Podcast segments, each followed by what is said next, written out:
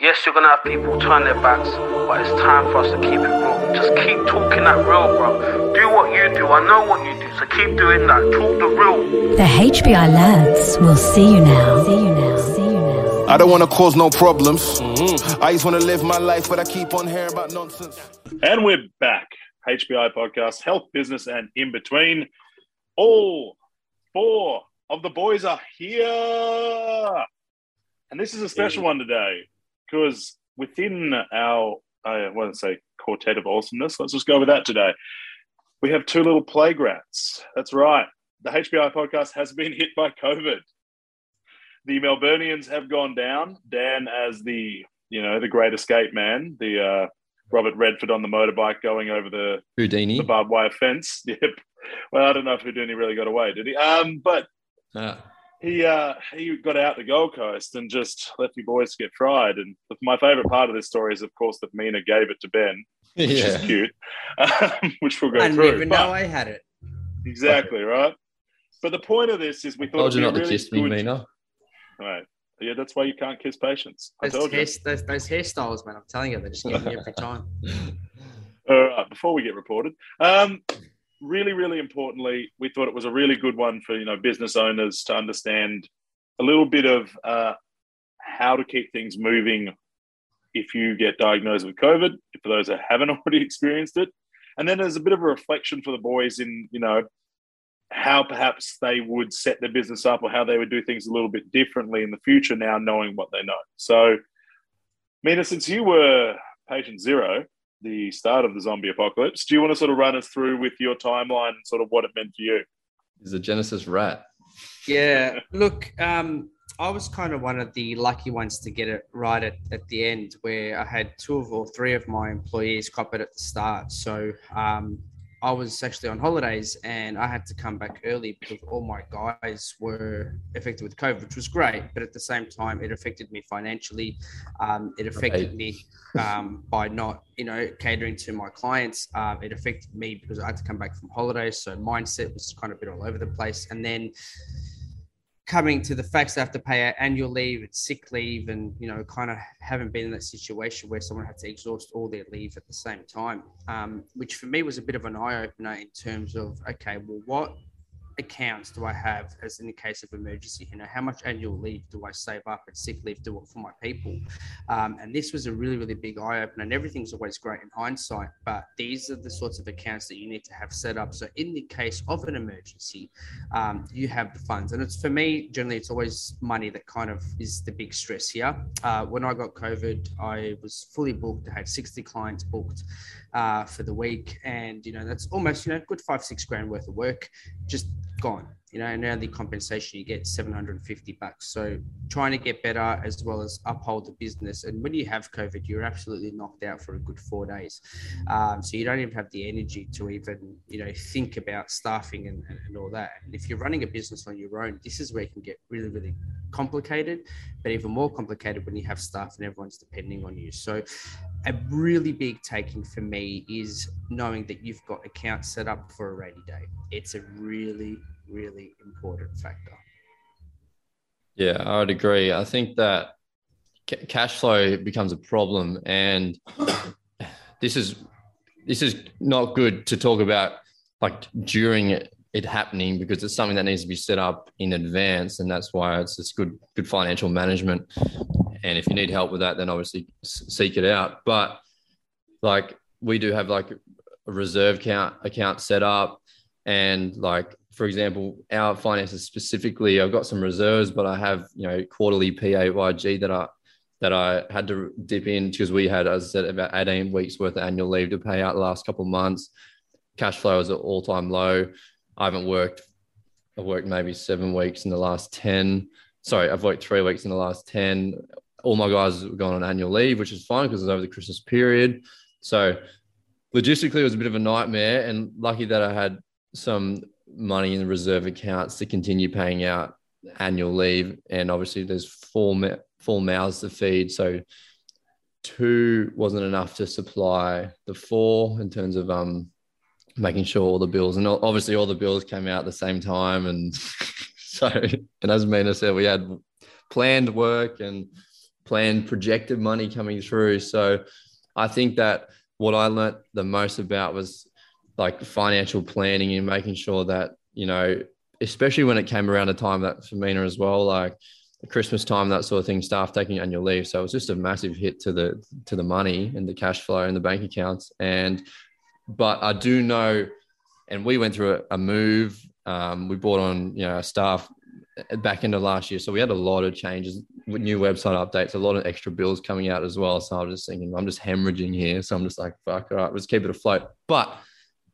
what I am uh, grateful for is that you know the projected cash flow of the business will be able to recoup that money. So biggest thing for me going forward is making sure there's enough money in your reserve accounts for these, as Mina said, for a rainy day, and be you know I've got faith in the company and a good track record to say even though I've dipped into these reserve accounts, I can afford to pay these things back. And there's such things as you know if you need to like payment plans you can go on with the PAYG, like certain things like that with tax and super and that sort of thing. So hopefully I don't have to go down that route, but we dipped a good 20k probably into reserves that I didn't plan on doing.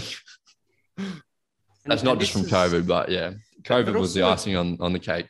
And, and what's really important, I think, as business owners, I've actually spoken to a lot of business owners that don't pay themselves. So they pay all their staff, all their staff are well equipped. But, you know, when a business owner goes, Oh, I'm going to take annual leave, we laugh at it. Um, because you know we, we, we put ourselves last. And i think this is a huge mistake. Uh, this is something that I've, I've changed in all my financial strategies to make myself as an employee as well as a business owner. So i do get the perks of annual leave. I do get the perks of sick leave because for me personally i am getting older. You know um, there's a lot of things happening in family. If i need to take a week off if i'm going on holidays um, whatever the case may be I need to make sure I've got my own set of annual leaves, my own set of super, um, and everything paid for for myself because a lot of business owners neglect that. And I think it's a huge, huge, huge problem in their own financials. It's a big problem. Yeah, 100%, right? Like we've probably harped about this a lot of times over the years, but like if you're not setting yourself up properly, you are going to be in trouble when these big things come swinging, right? Whether it's COVID, whether it's staff taking annual leave, deaths in families, or whatever else it might be, you can't be reactive. It's like your health, right? If you're reactive with your health decisions, you're going to have a bad time.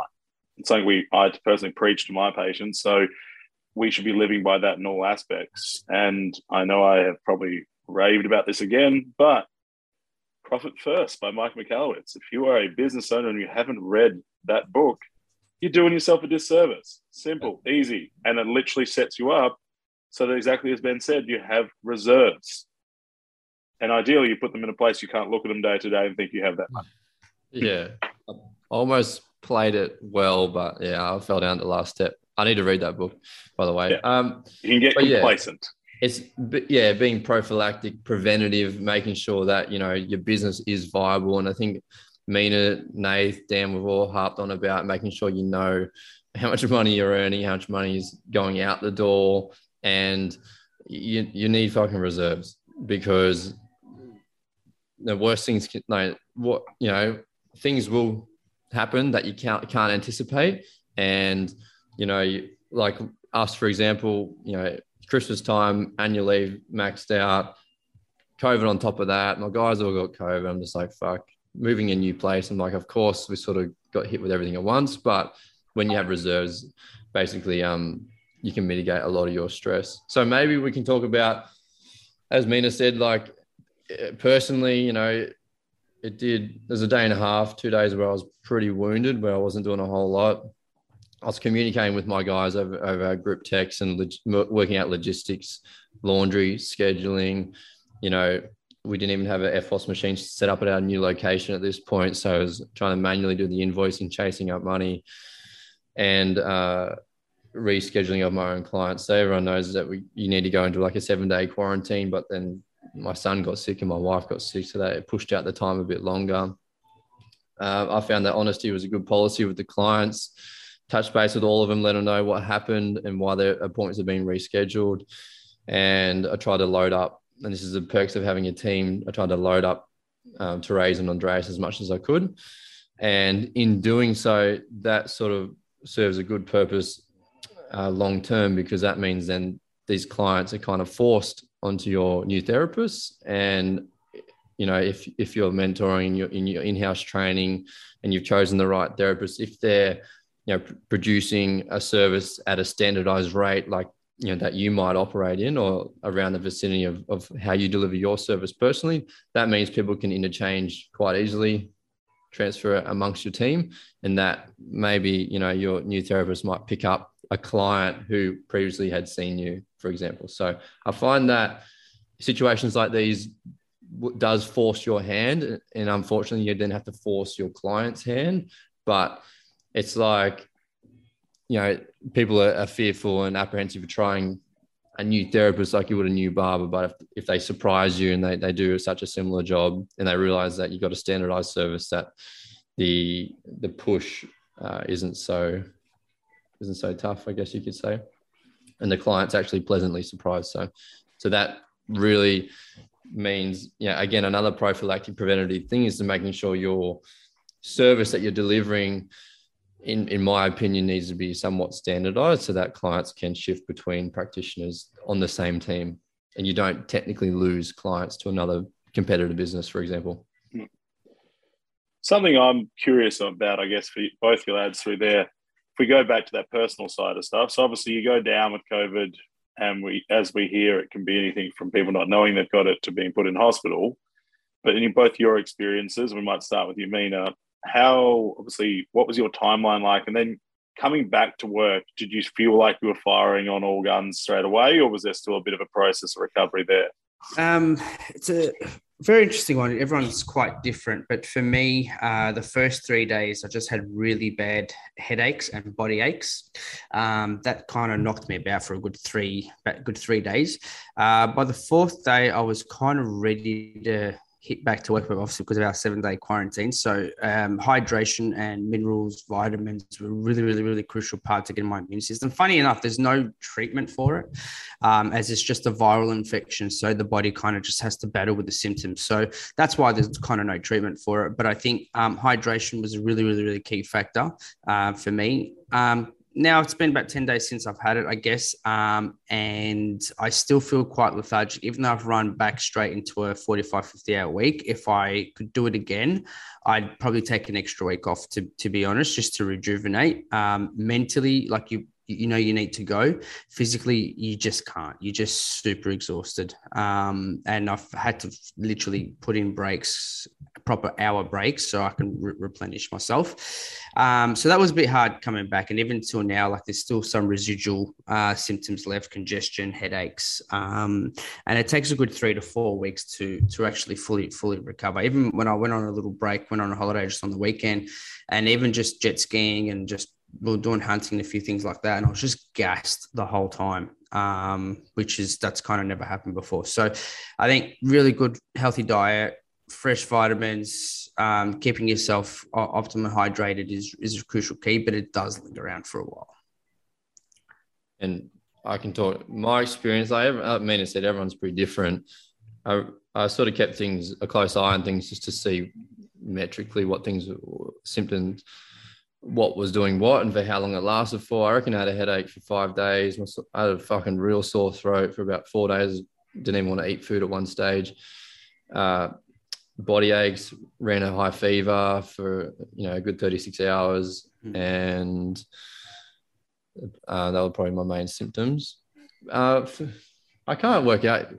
Nath, Mina, we're, we're all parents here. Like, you and a business owner plus COVID on top of that, like you're already a bit fucked anyway. So I was, I didn't really know if the extra fatigue, I'm, it's only my first day back, so I can't really talk, but I didn't know if the extra fatigue was like, you know, my son got it and he's not sleeping that well. And I'm like, always at the moment feel a bit, bit flat energy wise anyway.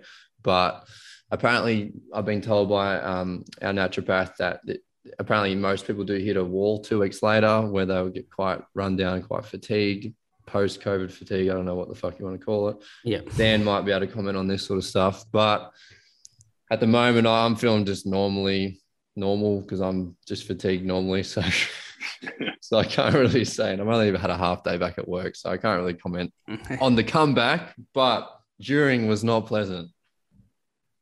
No, I'm I'm very lucky that Cat didn't catch it. I don't know how she didn't catch it. I did isolate from her and the little one. I slept in separate bedroom uh, for a good four days. Uh, by the fifth day, I was feeling pretty good. Um, just at least safe wise for them. Uh, so, so they, they didn't cop it. But if Cat and I copped it at the same time, I reckon that would have really made it difficult. Um, yeah, so we were very, very, very fortunate to be honest with you. Yeah, I didn't do the right thing. I fucking gave it to everyone. To me, got it. River got it. Grandparents got it. So we were very blessed because to me, his mum and dad helped look after River for a couple of days, but they copped it as well. So yeah, it was a good day and a half where you're pretty not not, not really that functional, to be honest. All right, well, I know we're uh, a bit short on time with the boys today. So there's one last thing just before we uh, all jump off that I'd love to have a rapid fire on. Obviously, we've talked about the number one thing is having that financial backing to support yourself. I guess if you, the quick fire stuff, if you as a business owner, what would, besides that, other things you would look at doing? And then number two from that, if you were a solo operator, what would be your big things to get in a row real quick?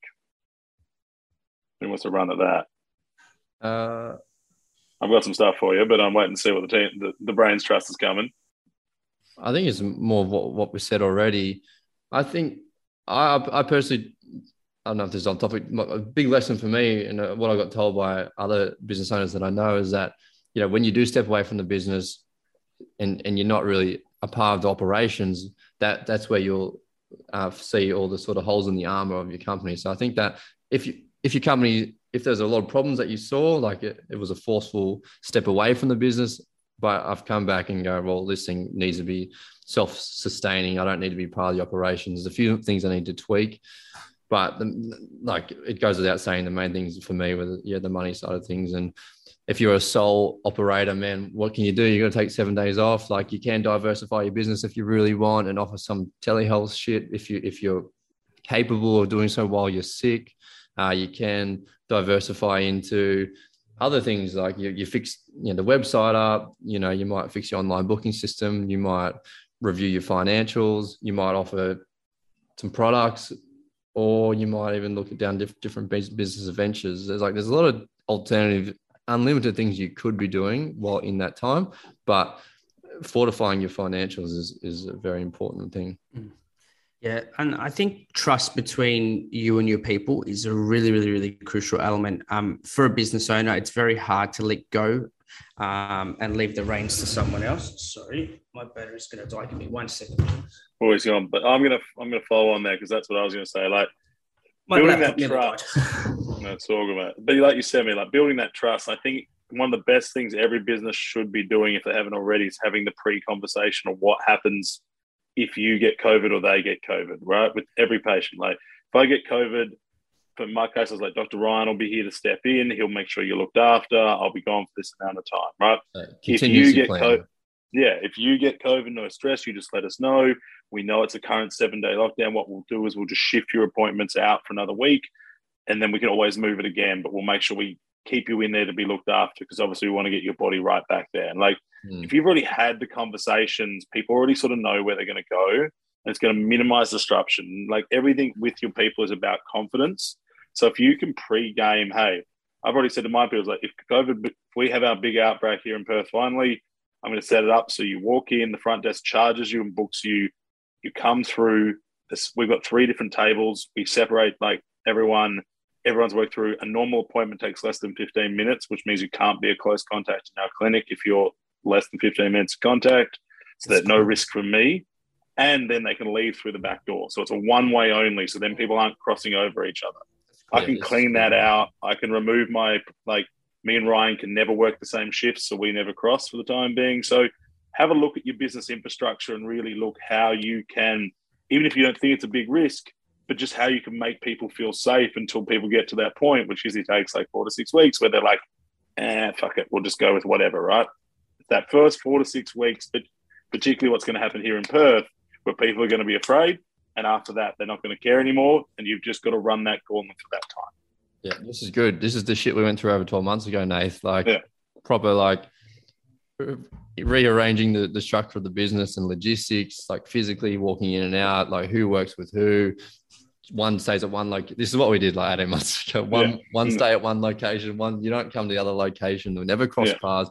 Making sure the whole team's not out at once is the main thing. Yeah, hundred percent. All right, we better call it there so the boys can get back to it now that they are back in the office.